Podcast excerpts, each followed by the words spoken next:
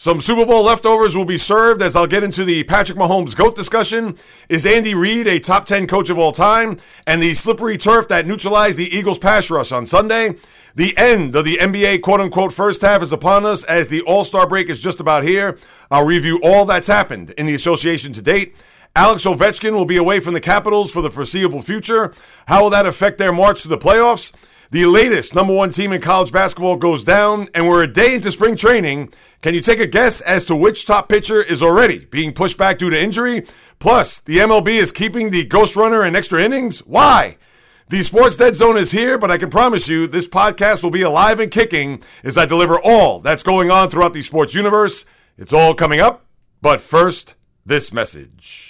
J Reels here, just passing by to send a brief reminder to please subscribe, rate, review this podcast, the J Reels podcast, on wherever you listen to your podcast, whether it's on Apple, Google, Spreaker, Stitcher, Spotify, iHeartRadio, Luminary, Castbox, all of the major platforms that are out there. Whichever one that you listen to, once again, just throw me a few stars, write a review. I would greatly appreciate it just to increase the visibility of this podcast with all the others that are out there, especially this one, which covers all sports in roughly one hour. Where else are you going to get that? So if you can go ahead and please do that, I would sincerely and gratefully appreciate it. And with that said, let's get it. The J Reels podcast begins in five, four, three, two, one. Let's get this sports podcast party started, all right?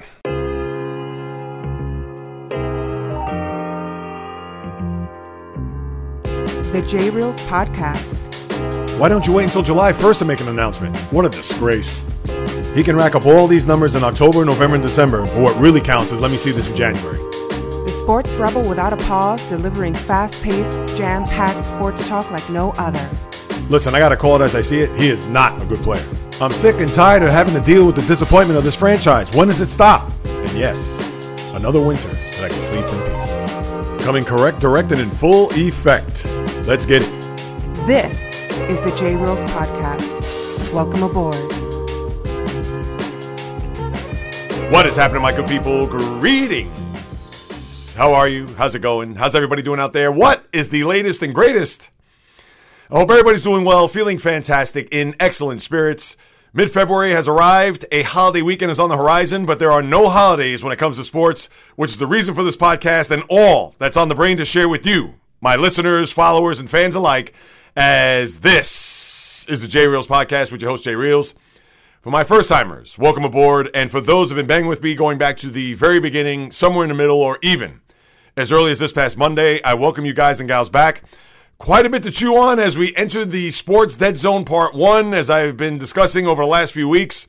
Now, with no Thursday night game, no playoff games to preview and certainly look forward to, as the NFL season is now up in smoke, kaput, after what happened there on Sunday in Glendale, Arizona. But there are a few things to put to rest before I get into the NBA, college basketball, the National Hockey League, as well as baseball, as pitchers and catchers are reporting pretty much as I am speaking here over the next couple of days. But as we take a look back on just the last couple of days and a lot of the discussion that's happened throughout the country when it comes to the aftermath of Super Bowl 57, the performance by Patrick Mahomes, also, Andy Reid, when we look at him as far as the pantheon of all time great coaches, I'm going to start with the quarterback because Reid, I don't think is much of a debate when we come to the greatest coaches of all time. He ranks up there, not necessarily as far as the top four or five being a Mount Rushmore or even maybe the top 10, as I feel he doesn't crack. But when it comes to Mahomes and what he's done here so far in the early part of his career, at the tender age of 27. I know all of the sports talk over the last 48 hours or so has been is Patrick Mahomes now the GOAT when it comes to being the greatest of all time at the position? Can we just say pump the brakes, people? I get it that the TV shows, radio shows, other podcasts, they're looking for the clickbait material. They're looking to just I hate to say lazy radio, and we understand where Patrick Mahomes sits as far as the best quarterback in the sport, bar none. There isn't anybody else that's out there. You could give me Joe Burrow, you could give me Josh Allen, and I don't want to hear about the elder statesmen, whether it be Tom Brady, who is now retired, as we all know, or even Aaron Rodgers for that matter. Uh uh-uh. uh if you're starting a team in 2022, 2023, or even beyond, you're going to start your team with Patrick Mahomes. And let me just cut to the chase when it comes to the greatest of all time.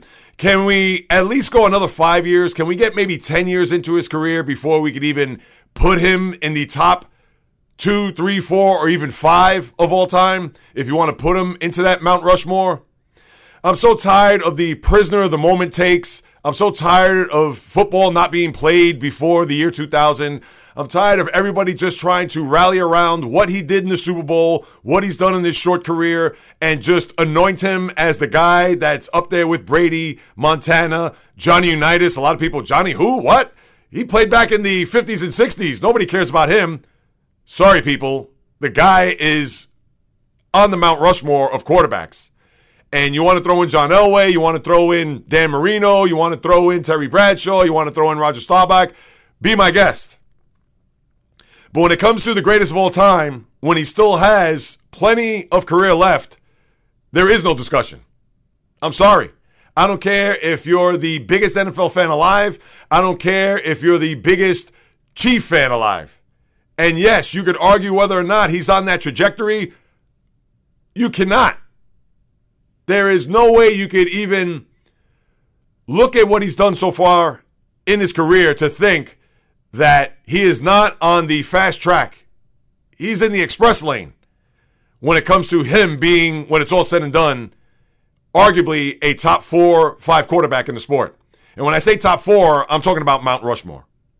Now, five, we understand there's only four heads on Mount Rushmore. We all know the famed landmark, South Dakota, etc.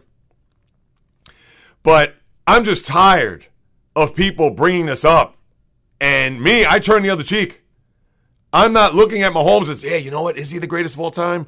Yeah, I got to put him up there with Brady, Montana, etc. No, not yet.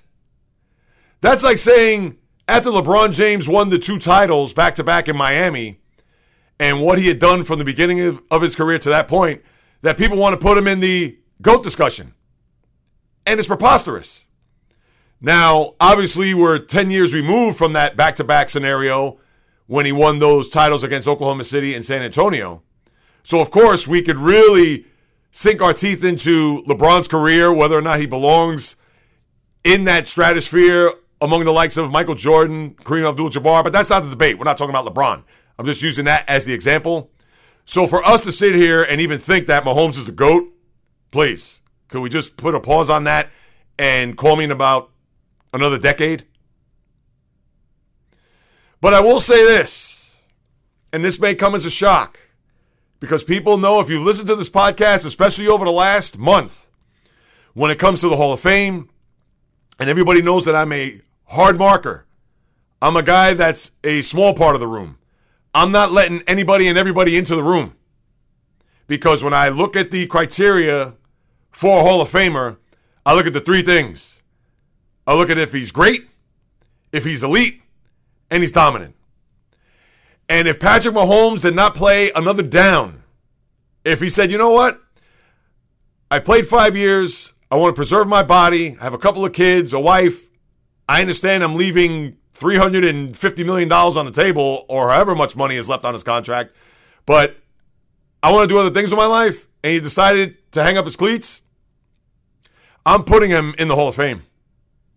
And I know before people are either falling out of their chairs, or God forbid, if you're driving, you're going off the road, or if you dropped your drink, or if you're on a treadmill, hopefully you're not tripping over your shoes. But yes, the three things that I mentioned. He's played five years 18, 19, 20, 21, 22. And in those five years, he's played in three Super Bowls. He's won two of them, two regular season MVPs, two Super Bowl MVPs. And when you look at his record in those five years, he is 64 and 16. He is 11 and 3 in the postseason. Mind you, all the games have been at home except for the Super Bowl games. I'm not going to kill him for the loss in Tampa because he was under siege throughout the whole game. Yes, we can look at the second half against Cincinnati as a bad one, but please, the guy's allowed to have a bad game or even a bad half. Because remember, in the first half, they jumped out to a 21 3 lead. Give credit to the Bengals and their adjustments to fluster Mahomes and obviously threw the big pick in overtime, which led to the game winning field goal by Evan McPherson, where the Bengals went on to face the Rams in the Super Bowl. But when we just look at that body of work, and granted, it's a small body, five years. But think of Sandy Koufax in baseball. And before people say, oh, Sandy Koufax, who's he? Look him up. LA Dodgers, 60s, and what he did. And all right, you want to keep it current? I got you. In football terms, how about Terrell Davis and what he did as a running back for the Broncos in a handful of years when he was as dominant as any running back over the first few years of his career than anyone has been in, the NFL? Or if you want to even go further back to the 60s, what about a guy like Gale Sayers, who was dominant in the five or six years before he shredded his knee and was never the same player? And thankfully, Mahomes is upright. All right, he's got a bum ankle right about now after they had the parade yesterday, but we all know that Mahomes, even at the tender age of 27 and what he's done so far, if he were to just walk into the sunset and say, I'm good, he has my vote for the Hall of Fame. Because what quarterback in the first five years of his career, granted the first year he didn't start, that was Alex Smith, as we all know, but as a starter, with everything that I just detailed, his records in the regular season and postseason, all of the hardware that he is. Five years, come on, he's had four MVPs, two regular season, two Super Bowl, two rings. What more can the guy do? And has played in the Super Bowl three times. Like I said, bye bye NFL. I don't want to play anymore. I'm sure I'm not in the minority when it comes to that. But I'm sure there's a lot of other people out there that would think, uh uh-uh, uh, he's got to play a lot longer if you ask me. Understood. But I'm putting him in based on the body of work over those five years. Because give me another quarterback during a five year span that's had the resume that he's had and doesn't deserve to be in the Hall of Fame. So that's my first item on the docket. Number two, Andy Reid. Four Super Bowl appearances. Two, this one has to be sweeter than the first, although the first one, it was as elusive as you could possibly get. All those opportunities in Philadelphia where he made it to four straight championship games, made it to the one Super Bowl. We know he lost to New England then. And then him going to Kansas City, the tough loss in 2018 in the championship game against New England, finally winning the Super Bowl in 19, losing it to the Tampa Bay Buccaneers the year after. Last year, we know what happened in the championship game, as I mentioned just a little while ago against Cincinnati. And then now here he is at the top of the mountain again with another Super Bowl win when we look at the coaches of all time, especially the ones that have won two, obviously he's not going to be up there with Lombardi, Belichick. All right, to go further back, Paul Brown. But then you have Chuck Noll, Tom Landry, Bill Walsh, Joe Gibbs, Bill Parcells. You've got a list of head coaches that, unless he gets one or two more, there's no way that Andy Reid is going to be part of that discussion. He's now at least on the outside looking in, where before he was way outside, down the street and around the corner. Now he's at the storefront looking in at those aforementioned coaches and getting ready to knock on the door because Mahomes isn't going to go anywhere and Reid is coming back for another year. And why would he retire knowing that his team has been in the Super Bowl three of the last four years? And I'm sure over the course of the next few years, he has an opportunity to get to more where he could continue to move up the ranks, not only in wins, where he's well over 200, but also get a third Super Bowl and maybe even get to a fourth and win that so he could be in that top 10 discussion. But right now, I think he's on the outside looking in. And that's still not a bad thing. When you're one of the top 15, 12, whatever number you want to throw out there in the history of the sport, it's over 100 years, obviously you've done some good things. And yes, there's a lot of things on Andy's resume when it comes to his clock management, his lack of in game adjustments, as we saw there in the Super Bowl just a couple years ago.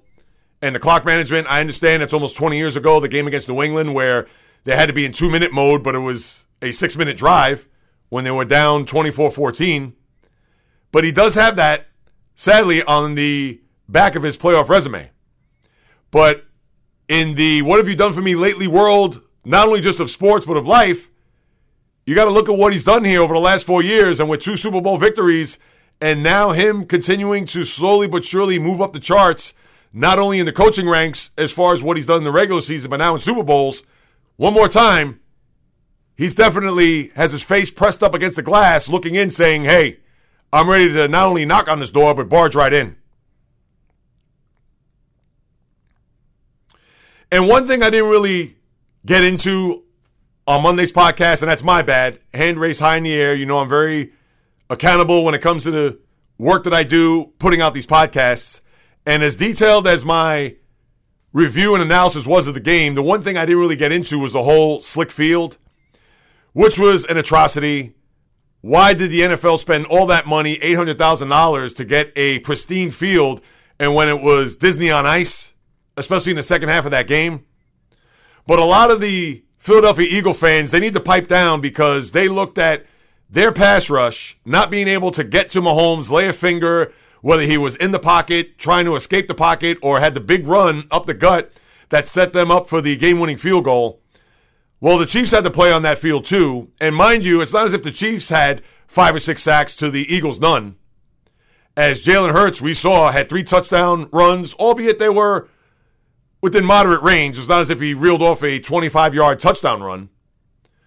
But the Chief pass rush behind Chris Jones and Frank Clark, it's not as if they were able to get, and they did get a sack in the game, but it wasn't your conventional sack where he was thrown for a loss, where Hurts had to scramble around and was sacked for seven or eight yards on a play where they had to punt. You didn't get that. So I don't want to hear that the reason why the Eagles were unable to get to Mahomes was because of the field. The Chiefs had to play on it too. So let's squash that. Eagle fans, I know you're probably still bitter four days after the fact, and it still hasn't sunk in that you had this magical season behind an MVP caliber quarterback and surprised everybody. Surprised me. Think about this. I know everybody's going to start laughing when they hear this. If they didn't go back to the NFL preview in early September, I picked the Eagles as an under. Over under win totals for 2022. The number was nine and a half. Mainly because I didn't believe in the quarterback. And when he was drafted, I was praising the kid. Coming out of Oklahoma, we all we know his story. Alabama, transferred, etc. But I just didn't think Jalen Hurts, based on what I saw last year and the performance that he had against the Buccaneers in the playoffs, that wait a minute, this guy's going to step in and win 10 games. I thought they'd be close. I didn't think he was going to obliterate it by week 11. And I look like a fool there, without question. But sometimes when you're doing a podcast that has to be based on predictions, and sometimes when you're off, you could be way off. And hand raised high in the air, I was way off. But even with all that said, as magical and as fun, fantastic, you love the bunch, you love the defense, you love what Jalen Hurts did, AJ Brown, etc. It ended up in a big fat L, the humble pie, as I called it once upon a time, that you're still eating four days later, and it's going to take a long time for you to digest. So don't blame it on the field as to why your pass rush didn't get to Patrick Mahomes. Some news and notes throughout the sport before I pivot to the NBA. You had some coaching hires, which were questionable to say the least, especially the one in Arizona, because how did Michael Bidwill and the Cardinals select Jonathan Gannon, where the Super Bowl was in his building? Did he not see the performance after everything I just explained about why the Eagle defense was unable to get to Mahomes or make big plays when they had to? And for them to plug Jonathan Gannon as their head coach, this is why the Cardinals are a disaster. This is why they're inept. And mind you, other than a couple of seasons throughout, the one year with Carson Palmer when they went to an NFC title game and lost to the Carolina Panthers, and then before that, coming this close to winning a Super Bowl against Pittsburgh back in the 2008 season, the Cardinals have been a flat out abomination. And for them to hire Gannon after looking at that performance, especially in the second half, that made them think, well, Gannon, he's our guy. Maybe he could come in here and make some changes and do different things where we could get to that level. Please. if you're a Cardinal fan or in that region, you got to be sick to your stomach. You have to be wondering wait a minute, this team who needs an upgrade in the worst way at the position, and Cliff Kingsbury, who had the one good year but fizzled out in the postseason against the Rams last year, and they've done nothing over the last 10, 11 years other than that one performance in the title game against Carolina. And you're going to bring in Jonathan Gannon? You're not going to bring in an offensive coach or even Lou Anarumo, the Cincinnati Bengal defense coordinator, who by far deserves a job a hell of a lot more than Jonathan Gannon, even though he made it to the Super Bowl. But Anarumo made it to the Super Bowl last year. And you're going to hire this guy? No offense to Jonathan Gannon. I'm sure he's a great guy. I'm sure he's one that has built this defense and made it what it was up until the game this past Sunday. But this is your guy, Arizona? But that's the franchise for you. So thank God I'm not a Cardinal fan. And I don't know what it is about the Indianapolis Colts and hiring former Eagle offensive coordinators, but they're going down this road once again. 2017, Frank Reich, who won a Super Bowl under Nick Foles and Doug Pederson. The Colts decided Frank Reich is our guy, led him to the playoffs a time or two, and we saw how that played out at the end of two years ago, where they lost to Jacksonville in the last game of the season and then was fired halfway through the 2022 season. Well, they figured let's pluck Shane Steichen from the Eagle coaching tree and put him in Indianapolis to see what he could do as far as resurrect that offense, resurrect that team, that franchise. And all right, we know Steichen had a phenomenal year for everything again. Their offense, Jalen Hurts, A.J. Brown, offensive line. But the thing is, the offensive line isn't coming with him, nor is the quarterback or the receiving corps or the backfield. So Steichen, who knows? Again, not to knock him, I'm sure he's a wonderful guy. But it's not as if he's bringing half of that Eagle team with them that is going to exponentially make them better. And then you have Derek Carr, who has been released by the Vegas Raiders, and who knows where he's going to go. I'm not going to speculate, people. We know the teams that are going to be out there the Saints, the Panthers, the Jets. Understood. But one guy on Twitter yesterday wrote that Derek Carr would actually be a good fit with the Steelers. Seriously? Derek Carr, although he has ability, and although in 2015 he was on the path to winning an MVP until he broke his leg and their season went up in smoke. But Derek Carr's record on the back of his football card says it all. And no offense, I know Carr's had his moments in the league, and he does have ability, but that is one guy I don't want anywhere near my franchise, or if I'm the Jets, or if I'm the Saints, or Carolina, or any other team for that matter. And again, I'm sure he's going to be a guy that will be reinvigorated. He bleeds black and silver as you saw in his final post there two weeks before the end of the season. Because remember, McDaniels said take an early vacation. But Carr, is he that guy that's going to lead you to the promised land? Is he a guy that's going to take you to a Super Bowl? He'll have his moments, yes. But the Holy Grail? I don't think so. And now we'll get to see what's going to happen here over the course of the coming weeks we have to get to, I was it, March 18th, I believe, is when the new season begins, where free agency will be percolating with rumors and all types of scenarios with player movement and who's going to sign where and what's going to happen with Aaron Rodgers, which I've said before, I'm not going to get into. I know he's going to go into his darkness retreat, and good for him. He's doing something different off the cuff where a lot of other people will look at him as a crazy man or a strange dude or whatever. Me, whatever floats your boat, my guy. And sitting in darkness for four days, which I get it. That's a challenge, and we all need to be challenged in life. And even though it's a little bit different and quirky, etc., but you know what? I'm for it. If he comes out a better person, do you, my guy. But until he's either officially announcing that he's staying in Green Bay, or if the Jets, Raiders, or any other team has officially traded for his services, then we'll discuss it. Other than that, I've got nothing else to say.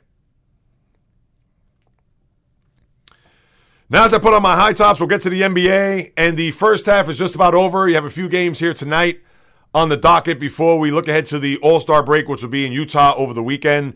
And I understand this is the one All Star game that a lot of people will get into only because, granted, Matador defense, you're going to have a 184 to 179 type of game, which I cannot watch. I'm sorry. I can't watch alley oops, dunks, easy layups. To me, it's not a game. There's no competition. And even though it may be tight in the fourth quarter, and that's when teams will start to play defense or what have you, but uh uh I'd rather watch something else. The dunk competition has become a shell of its old self. No offense to the guys that are in the dunk contest this year, and I don't even know who's in it, quite honestly. So, without even going down that road, but if you're not going to have the stars of the game or at least some known names that are going to participate, why bother? The three point contest, all right, that's something to watch. You're going to have some very good participants Damian Lillard, Jayson Tatum. Those are the two off the top of my head that I saw on the ticker there on the bottom a couple of days ago. But, right, am I going to DVR or run home? Wait, the three point contest is on. I got to watch that? Uh uh Not this guy. So, the NBA is going to take their pause here this weekend, here on the President's holiday, weekend after the Super Bowl. So, they'll be front and center, at least for those who are interested in watching an exhibition like that. But as I take a look back in the first half of the season, which has had its moments, we all know about the drama in Brooklyn early on, and not to rehash that, even to a certain extent in LA with the Lakers. Not that there was off the court drama, but new coach, Russell Westbrook having to come off the bench. And as we all know, he's traded, and we're waiting to see what's going to happen with him as far as the Utah Jazz buying him out of his contract. So, where Westbrook could go elsewhere. Who knows if he's going to go to the Clippers? I know Paul George has intimated that he would like to have Westbrook on his team, and we know that the John Wall experiment did not work out, flamed out, in fact, as he was dealt before the trade deadline last week. But the big surprise, I would say, in the NBA this year, and I'll start there, because we could go through the divisions and the conference and get to where we're at as far as standings. And to me, it's not even about that. We know what teams have been playing well, what teams have been playing well above their heads, or whether they've overachieved, I should say, and the teams that have certainly been underwhelming and have not performed to what a lot of people have expected coming into the season. Right off the bat, my biggest surprise this year is the Sacramento Kings because I don't think anybody in their right mind thought that the Kings were going to have not just a good year, but a year to where they're currently in the Western Conference, you would think, all right, well, Sacramento's doing well. J Reels. okay, what are they? Probably fifth or sixth in the conference, which, all right, it's not saying much, but still. Right now, they're third. They would be hosting a first round playoff series against the Minnesota Timberwolves, which is a series that they could actually win. Now, if they go up against Dallas or the Clippers, or if Golden State moves up the ranks, that could be tricky. But a team led by De'Aaron Fox, we know about Domantas Sabonis and what he's done out in Sacktown. And it's good to see when we think of the Western Conference, and I've talked about this before, where the usual suspects at the top, whether you're Golden State, the Clippers, the Lakers, those teams are usually the ones residing at the very top. Phoenix Suns. But no, it is flipped to a certain extent when you have Denver, Memphis, and then Sacramento up there. So you have to look at the Kings as a team. All right, you're going to take them serious to the extent where they're going to go on and maybe get to a conference final. I'm not going to go as far as saying that, but the leap that Memphis took last year and how they were able to get a two seed, and as we all know, that they fizzled out there in the postseason against the Golden State Warriors. But I think Sacramento is on that trajectory to where they're a team that you have to pay attention to. And let's see what they're going to do for the rest of this year and especially into the postseason because that's where they're going to be judged and graded. But whatever they do this year, and I don't want to say it's house money, I don't want to say it's a free year because no, if you're a King fan, the 16 of you out there, you want to ride this wave. You want to see how far this team could go. Do you think that they're going to a championship? Of course not. But you would think as of right now, with the way they played this year, you want to see them win a first round, and at that point, you push your chips to the middle of the table and see what the outcome will be in a second round. And then you also have a guy like Harrison Barnes, where I know he's not a sexy guy as far as a player in the league, but he has won a title with the Warriors back in 2015. He is that veteran presence, veteran leader. I get it. He's not a guy that is a Hall of Famer or a guy that is going to be well known or renowned in the sport as being a leader or a guy that you could look to in a locker room as being the calming presence. I understand that. But he does have a little bit of pedigree. He does know what it takes to be around and go around the league. And to have a guy like that in your locker room, especially with a lot of young guys and a young a lot of young pieces on that team, that's going to go a long way to see whether or not they're going to be a contender or a pretender. And again, I'm not trying to say that the Kings are going to go on this run to where you're going to see them in a game six, maybe in their building to go to an NBA final. No. But they've been a big surprise, and I'm sure a lot of NBA fans will attest to that. My biggest disappointment this year, and I know there are a couple, and this team I don't want to pick on, but if you've listened to me over the last month or so, it has to be Golden State. Because this is a team winning a championship last year and everything that happened right before the start of the season with the big fight. And I'm not going to attribute to their 29 and 29 record as of right this moment to what happened in the latter part of training camp, but it definitely has been off by the Bay Area. And even Draymond Green said it a few weeks back, saying that yes, for whatever reason, we have not been able to get in sync. I don't know if there's been some separation between the old guard, whether you're Steph Curry, Klay Thompson, Draymond Green, maybe even want to throw in Andrew Wiggins there because he's been in the league almost 10 years, to the younger guys, the Moses Moody, the Jonathan Kumingas, the Jordan Pooles. Maybe there's a faction there that it's about them knowing that they're going to be on this team a lot longer than the elder statesmen. But for whatever it's been so far this year, and I don't want to hear about hangover. I don't want to hear about, oh, they're kind of plodding through, but at the end of the day, they're going to be right there. There's no guarantee when a season is going the way it has for the Warriors, and Steph Curry's not going to be back in the lineup probably until maybe the end of the month or into March. This is a season, not to say it's going to be, as I like to call it, swept out or going to be lost out to sea. But it is what it is. Like Bill Parcells once upon a time said, you are what your record says you are. And let's face it, this is what they are so far in 2022 2023. Can they go on a run? Will they have a stretch where they may win 8 of 11 or 15 of 20? They may. But if you ask me right this second, I don't think they will. And if they're going to hover between 7 and 10, the story is going to be oh, you got to watch out for Golden State. They're going to be dangerous if they're going to be in that play-in tournament where, especially if they're a road team, they're going to have a chip on their shoulder. They know what it takes to win, so on and so forth.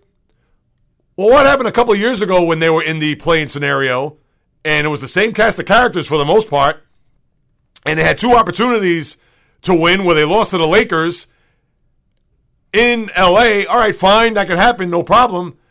But then they lose at home to Memphis. So I don't want to hear that, oh, this team, you got to watch out for them. They're going to be laying in the weeds. This is one team that nobody's going to want to play if they're in a play-in tournament scenario. And yeah, you could say Jay Reels, come on, that was two years ago. You're really going to base it on that? Well, they have a track record and they have a history. So, as much as people want to call the Warriors a dynasty for titles in the last eight years, well, part of that dynasty was that they lost two games in a play-in tournament scenario. And you mean to tell me that can't happen this year with all the dysfunction and everything that I just detailed over the last two minutes that their season can't go up in smoke if they had two games to save their season? So I don't want to hear it. To me, they've been a major disappointment. And we can look at a few other teams. I know nobody's going to look at Charlotte as a team that's a disappointment. Well, think about this. They were in a play-in scenario last year and they got waxed by Atlanta in the first play-in game, but they were 43 and 39. And again, nobody's going to rally around Charlotte as a team that, oh, they've been a major disappointment because people look at Charlotte and their existence as a disappointing team. But they did make it to the play-in tournament. And yes, with all the excitement around LaMelo Ball and bringing in a veteran like Gordon Hayward, as they did so last year, And then you also have, and LaMelo's missed a ton of games this year, so I understand that you can't really look at their season and knowing that they haven't been whole and full. But they are 16 and what, 37 or whatever their record is this year? That's a disgrace. Worse than that, they're 17 and 43. So for those who are thinking that Charlotte can't really count them as a disappointment, oh, yes, you can. But those are my two one surprise, one disappointment this year. And when we take a look at this first half, and again, not not breaking down divisions and all that, because we know who are the top teams, we know who are putting themselves in good position in both the East and West to be a team that's going to be a threat to win a title. And I'm going to talk more about that on Monday's podcast because once the All Star break is coming on, and once we have a situation where we could get into the second half, I'll preview that and also how many teams will be near or the handful of teams that could win a title this year. And I think it's more than a handful, but I'll get into that then. But we know the teams that have had big seasons to date. We know the Celtics have had a big season so far. They have the best record in the sport. The Bucks have turned it around. And they beat the Celtics there the other night, minus Jayson Tatum, minus Jaylen Brown, minus Marcus Smart, minus Al Horford and the Celtics still almost won the game as the Bucks had to get a late three to tie in regulation before winning in overtime. And the game was in Milwaukee. And for Giannis Antetokounmpo to come out and saying, "I love Giannis," and I get it that the player of today is not going to look at home court the maybe the way the player of yesteryear is going to look at it. But for him to say, "Oh, our focus isn't on home court in the postseason," Well, how did that turn out for him last year in the second round when the Celtics and Bucks played, to where they won a game five in Boston to go up 3 2 to go back to Milwaukee? And granted, that's where the home court wasn't an advantage because the Celtics did lose a game five. And then what happened? Jayson Tatum scored 46 in game six to bring it back to Boston. And as we all know, the game was nip and tuck for the first half. And then the Celtics blew their doors off thanks to Grant Williams and him shooting 100 threes and Payton Pritchard, etc. But Having a game seven in your building, I'm sure, would you rather have that or go on the road? And I get it. A lot of road teams win a game seven in the sport. The home court advantage isn't what it used to be, say 20, 30, even 40 years ago. Now I'm going way back. I get it. But still, if you ask any player to a man, would you rather have a game seven in your building? I'm sure a lot of them would say yes.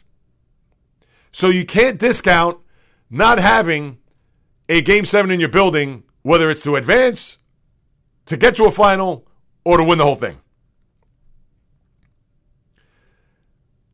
So that's my take between Celtics and Bucks there the other night, and Giannis as far as his comments when it comes to home court. I think it's still important. I get it; it's still a toss-up. These teams, especially when you get deep into postseason, it's 50-50. I mean, look at the Celtics. They won a Game Seven in Miami last year, and in that series, the Eastern Conference Final, they won three of those games in Miami. So, right, so much for home court, but still, I'm sure Miami, even with that deflating loss there, the Jimmy Butler shot, I'm sure they rather would have played that game in their building as opposed to being in Boston. And then out west, I talked about Denver, Memphis. Who knows what's going to happen now with Phoenix? And I said this last week, and I'll say it one more time. Even with Kevin Durant coming back at 100%, I do not think the Suns are an NBA Finals team. I don't all of a sudden I'm supposed to think that once Durant, now if he's going to be healthy from now to the end of the season, I'm not going to say all bets are off because even with him healthy, I would still think that Denver, even Memphis, younger legs, I understand they don't have a ton of experience, but what happened to Phoenix last year when they had a home game in their building? There goes the home court advantage, which I understand it is very debatable to have that game seven in your building. But with Chris Paul, Devin Booker, DeAndre Ayton, how Dallas the game was over midway through the second quarter. So even with Kevin Durant there, and I understand he's going to be that guy that's going to take him to the promised land, but is it a guarantee whether or not Kevin Durant, just because he's going to suit up, that they're a lock to make it to the NBA Finals? Not me. And let's see where some of these players go with the buyouts, with Westbrook. Even if he goes to the Clippers, I can't see much improvement. I guess he'll be an improvement over John Wall because he hasn't done much this year. But it's going to be an interesting second half. And I understand a lot of teams have played almost 60 games, so you got about 22, 23, 24 games left, depending on the team. But the NBA, just like the NHL, and I'll segue there in a second, those are going to be the sports that we're going to really look at now that the NFL is over. And as I turn my attention to the NHL, the first order of business is Alexander Ovechkin and the Capitals. We all know that they've been hot and cold this year, and they're going to go to Carolina to be a part of that stadium series down in Raleigh. And not having Ovechkin there kills the game. Because the NHL, which I talked about a few weeks back, their viewership has been down 22%, and this is with ESPN and TNT. And if you didn't listen to that podcast, go back because remember, they had Versus, they had the Outdoor Network, NBC Sports Network. You couldn't even find these games with a roadmap GPS and a magnifying glass, as I like to call it. And now that they're on these major networks, and two of them, I might add, and their viewership has been down. And now you have an outdoor game, and I understand Carolina, as great as they've been this year, and they've been one of the top teams in the sport, especially in the East. But nobody's going to look at Carolina as a team that, oh, I got to watch them on a night in, night out basis. If you're a casual sports fan or even a diehard sports fan, that you're going to look at Carolina. Uh uh-uh. uh. you are going to think of the original six teams. You're going to think of the Stanley Cup finalists from last year who actually played a couple nights ago where Tampa got the sweep over them, a shootout over the Avalanche there on Tuesday night as they played twice in the last week. But not having your top star, one of your big stars in the sport, the second leading goal scorer in NHL history, not there, that's a blow. So even if you want to see the spectacle of an outdoor game, knowing that, oh, the Capitals are playing, oh, I'm going to watch Ovechkin. Oh, wait a minute. What happened with him recently? Oh, sadly, his father passed away, so thoughts, prayers, and condolences go out to Ovechkin, his family, etc. But because his father is in Russia, and knowing that travel between North America and Russia is next to impossible, and I get it that he's an all time great, and I'm sure he's going to find a way to get out there, but there's no guarantee on him getting a direct flight to Moscow, considering what's going on in the world in that part of this planet.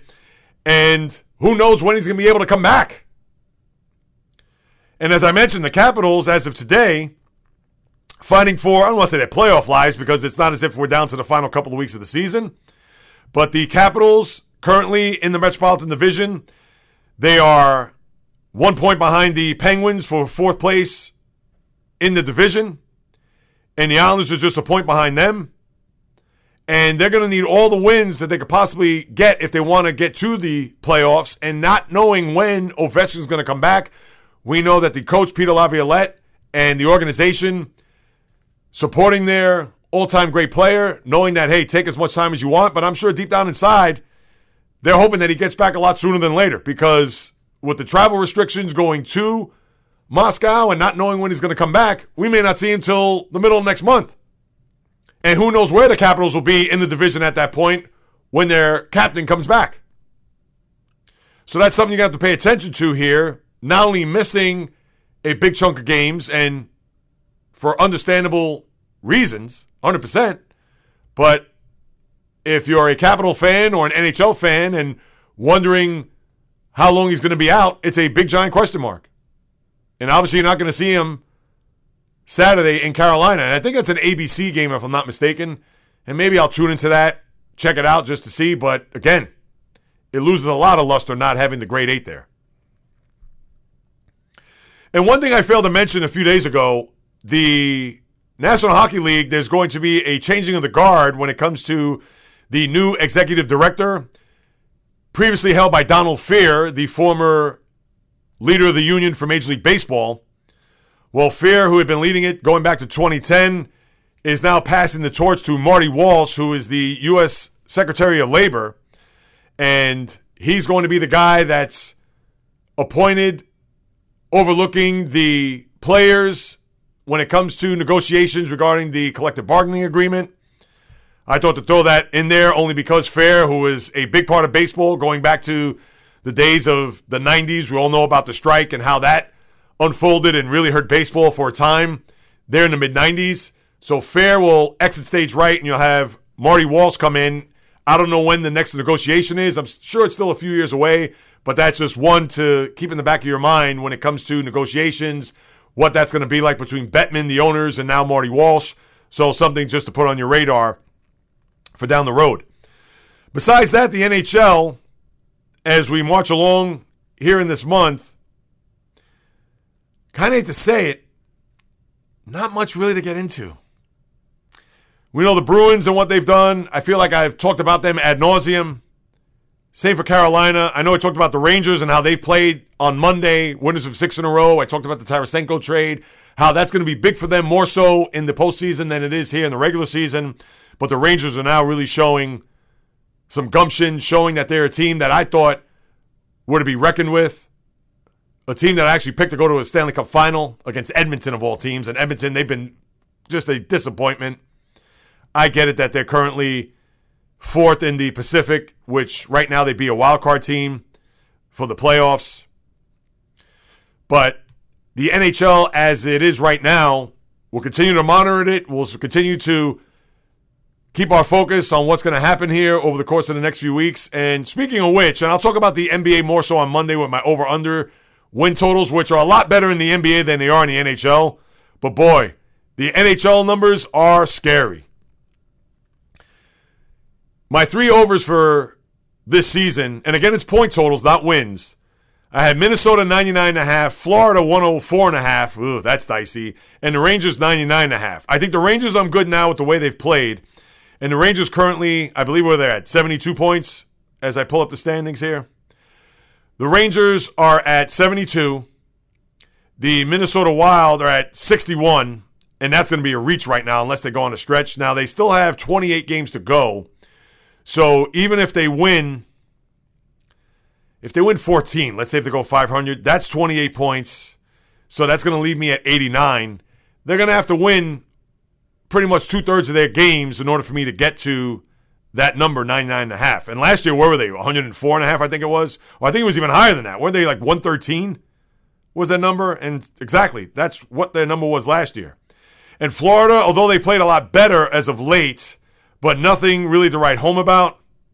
They're currently at 60 points, and I got to get to 104 and a half. So that's looking like a disaster. So uh, one win based out of those three overs. And as far as my unders, I had the Kraken, which they're at 81, and the Kraken currently are at 65. I had the Islanders, and their number from last year to this year was night and day. The Islanders are 94 and a half, and they were at 84 last year. Now that could be close. That's one that could go down to the wire. And the Islanders, as of right this very second, they're at 61 points. And then the Devils, who their number was also 81, and they're currently at 75. Or is it 81 and a half? I got my numbers mixed up. No, in fact, it's 88 and a half.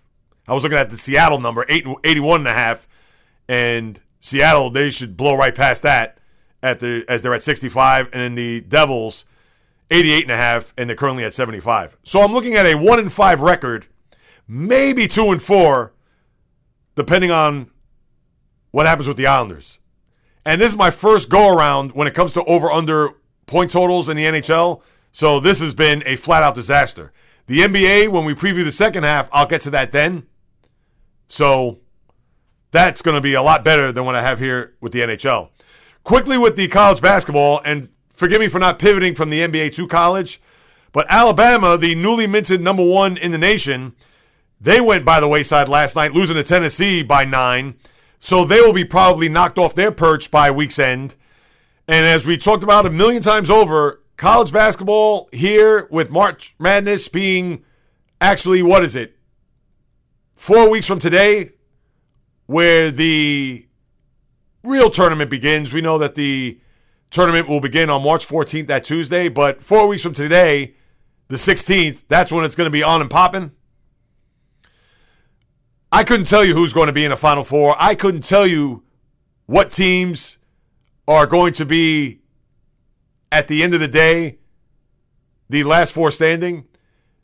This is as wide open as it has ever been as long as I follow college basketball and as I've sh- shared with you in the past. That's weaned a lot, especially over the last decade plus. But now that we're in full fledged fall and winter sports, college basketball, you know I'm going to be on top of this, people. Where the big game this weekend, you have Baylor and Kansas. Let's see what happens there. Between those two teams, the Bears won last month by six over Kansas, and that was at home. So now they got to go to Allen Fieldhouse on Saturday. So let's see if Kansas will exact some revenge against Baylor. Those are two teams that obviously will make it to the tournament. Kansas could end up being a one seed in their bracket. Still a lot of time between now and Selection Sunday, which will be three weeks from this coming Sunday. But college basketball, it is the ultimate crapshoot. I couldn't even tell you. If you throw all 65 or 64 teams in the hat and you pull out four, that could be your final four. That's how unpredictable it's going to be this year. And you know, we'll be continuing to pay attention to that as we move along. And now let me wrap up with baseball as pitchers and catchers slowly but surely trickling in here over the next couple of days. A lot have already reported yesterday. You're going to have more pitchers and catchers report today. And then the Guardians will report. They'll be the last team, for whatever the reason, reporting tomorrow out in Arizona. The first thing I want to get off my chest is this ghost runner or the runner in the 10th inning and beyond. The Players Association, a unanimous slam dunk that they were in for or in favor for the runner to start at the top of the 10th to get these games over with quick, fast, in a hurry. I can understand why they want it. We all know why they brought it in in 2020 is to get the games over with quick with COVID, etc. And even going into last year, it was a little dubious because I could see in 2020 and even 2021, 2022, I would have hoped they would have gotten rid of it, but that wasn't the case. And now it's here to stay only in the regular season. Thank goodness. Postseason, you can't do that. I'm sorry. But for the purist, the traditionalist like myself, and understand you got to adjust. I wish they could put the runner at first instead, considering with the rule changes. And that's something that I'll get into during my baseball preview, which will be what, six weeks from today? But with the rule changes, as far as the pitcher's clock, as far as the throws over the first, only two, the bases being bigger, where Alex Cora said that the bases look like a pizza box. All right, I haven't had a chance to see it just yet because the exhibition season doesn't start, I believe, until the end of next week, if I'm not mistaken. But if the game is supposed to be faster and better, you would think that in the 10th inning, if you get a run on first, maybe you could steal second and at least let them earn that run as opposed to having it on second and then a bloop into shallow right, runner scores, and then the pressure's already on the home team to score in the bottom of the inning. I got to live with it. What can I tell you? I wish they would have just abolished it. I wish they just would have said, uh uh-uh, uh, we are going to go back to the way baseball was prior to 2020. Not the case. All right. I'm not going to like it, but I got to live with it. And I understand that it helps with the wear and tear on pitchers, and you don't have to. And there have been some other rules when it comes to position players, pitching in certain scenarios, etc. All right. I guess I'll have to warm up to it because it's very early in spring training that I can't even think about. Wait a minute. What? 10th inning already a runner on second? COVID is all, you know, it's already behind us. We can't even think about having to speed up these games. But that's how it's going to be. That's how it's going to go. Then, all right, let's move on. For the Met fan who's been down this road before, I'm sure they're looking at it with a Prince side eye wherever he may be up in heaven, where the Texas Rangers had to withhold Jacob DeGrom from a workout because his left side was bothering him because the weather in Arizona has been rather chilly and even rainy. So, feeling that tightness, they didn't want to take any chances. Obviously, this is out of precaution. All right, but we've seen that movie many times, and that's one of the reasons why I did not shed a tear of him leaving and signing that five year, $185 million deal. Because there's no way that you could roll the dice, despite how great he's been when he's healthy, but knowing that he is literally a stub toe, a pulled muscle away from being on the IL for not just seven days, 10 days, but maybe two months, half a season, or dare I say, a full season. So Texas is finding out just a little early of what the Met fan has had to go through here over the last couple of years. And I hope it's nothing serious. I don't want to wish him any ill will. I don't want him to be hurt. I want him to have the type of season that he's had here in New York, where he's been dominant, where he's been just otherworldly. But this is what you're paying for. You got to hold your breath and cross your fingers and hope that it's nothing serious if you're a Texas Ranger fan.